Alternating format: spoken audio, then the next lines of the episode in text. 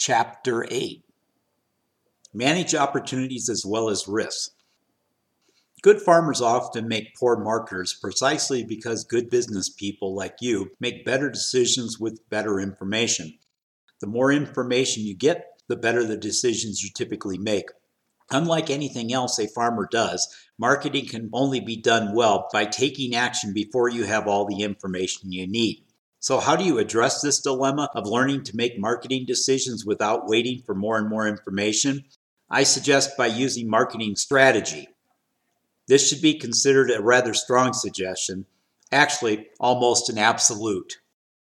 Good marketing boils down to consistently managing the ups and downs of the market to maximize the opportunities the market gives you. It is not predicting prices. It's not trying to outguess the market action. It's not day trading. It's not pricing a thousand bushels of your crop at the top of the market and then bragging to everybody while 99% of your crop is sitting in the bin as prices are falling.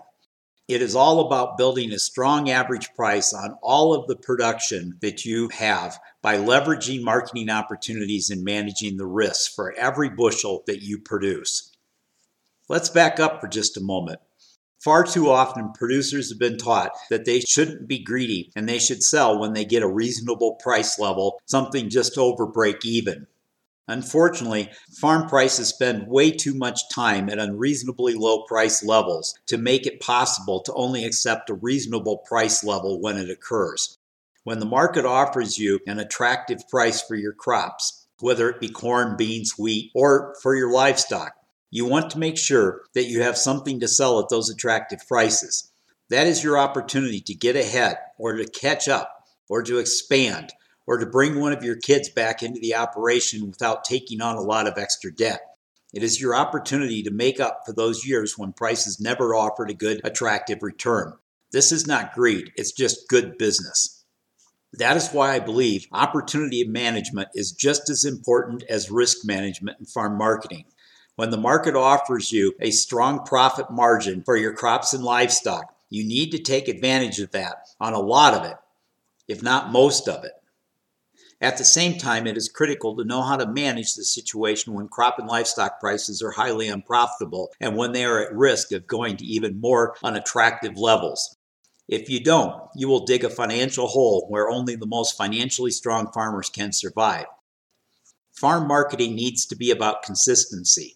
You need to consistently see profitable returns. You need to consistently take out of the market as much as you possibly can within a reasonable risk parameter and you need to consistently be better than your neighbors. And at the end of the day, in this farm economy, only the most prosperous will survive. You always need to be in a position to be able to afford a new piece of equipment more easily than the average farmer. You need to be able to write out that rent check more easily than the average farmer.